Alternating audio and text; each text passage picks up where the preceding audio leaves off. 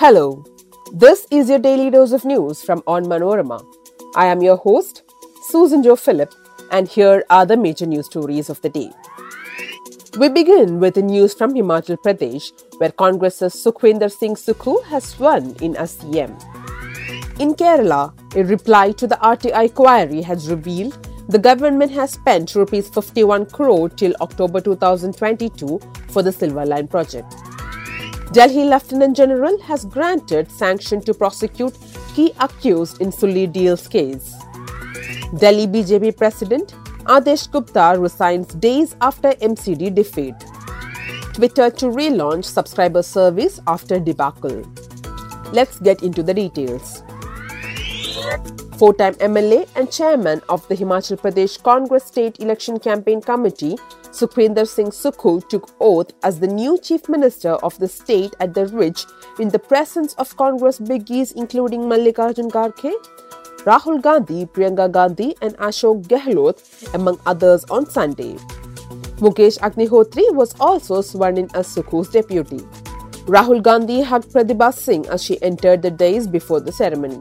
A photo of her late husband and former CM Veerbhadra Singh was also placed on the dais and everybody paid floral tributes to him before the event commenced.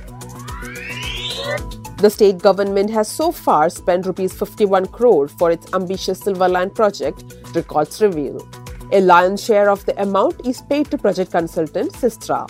Silver Line is a joint venture between the Indian Railways and the state government to create a 529.45 km rail corridor connecting Thiruvananthapuram to Kasaragod. It aims to reduce the travel time in this stretch to 4 hours at an operational speed of 200 km per hour. These trains are expected to cover the busy Thiruvananthapuram Ernakulam stretch in 90 minutes, which at present takes more than 4 hours.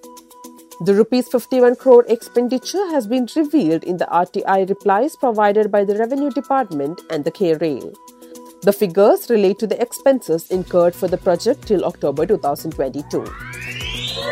Delhi Lieutenant General VK Saxena has granted sanction to prosecute the men accused in the Sulli deals cause in which Muslim women were auctioned online. Omkareshwar Thakur will be prosecuted under Section 196 of the Criminal Procedure Code, which pertains to prosecution of offences against the state and for criminal conspiracy to commit such offences, sources said on Sunday.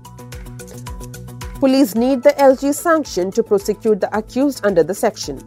Thakur had allegedly created the Sulli Deals app and Sulli Deals Twitter handle that auctioned Muslim women on social media platforms with the aim of insulting them and the Muslim community. The police had registered a case on July 7, 2021. Delhi BJP President Adesh Gupta resigned on Sunday, days after the party's defeat in the municipal corporation polls to the Aam Aadmi Party.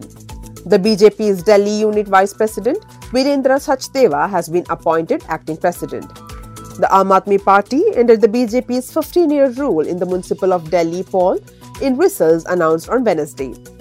The AAP won the elections with 134 seats, while the BJP backed 104. Twitter is once again attempting to launch its premium service a month after previous attempt failed. The social media company said on Saturday that it would let users buy subscriptions to Twitter Blue to get a blue check mark and access special features starting Monday. The blue check mark was originally given to companies, celebrities, government entities, and journalists verified by the platform. After Elon Musk bought Twitter for USD 44 billion in October, he launched a service granting blue checks for everyone willing to pay USD 8 a month but it was inundated by imposter accounts, including those impersonating Musk's business Tesla and SpaceX, so Twitter suspended the service days after its launch. That brings us to the end of this episode. Follow onmanorama.com for detailed updates on the latest news and be sure to come back tomorrow. As always, thanks for listening to Daily News Dose.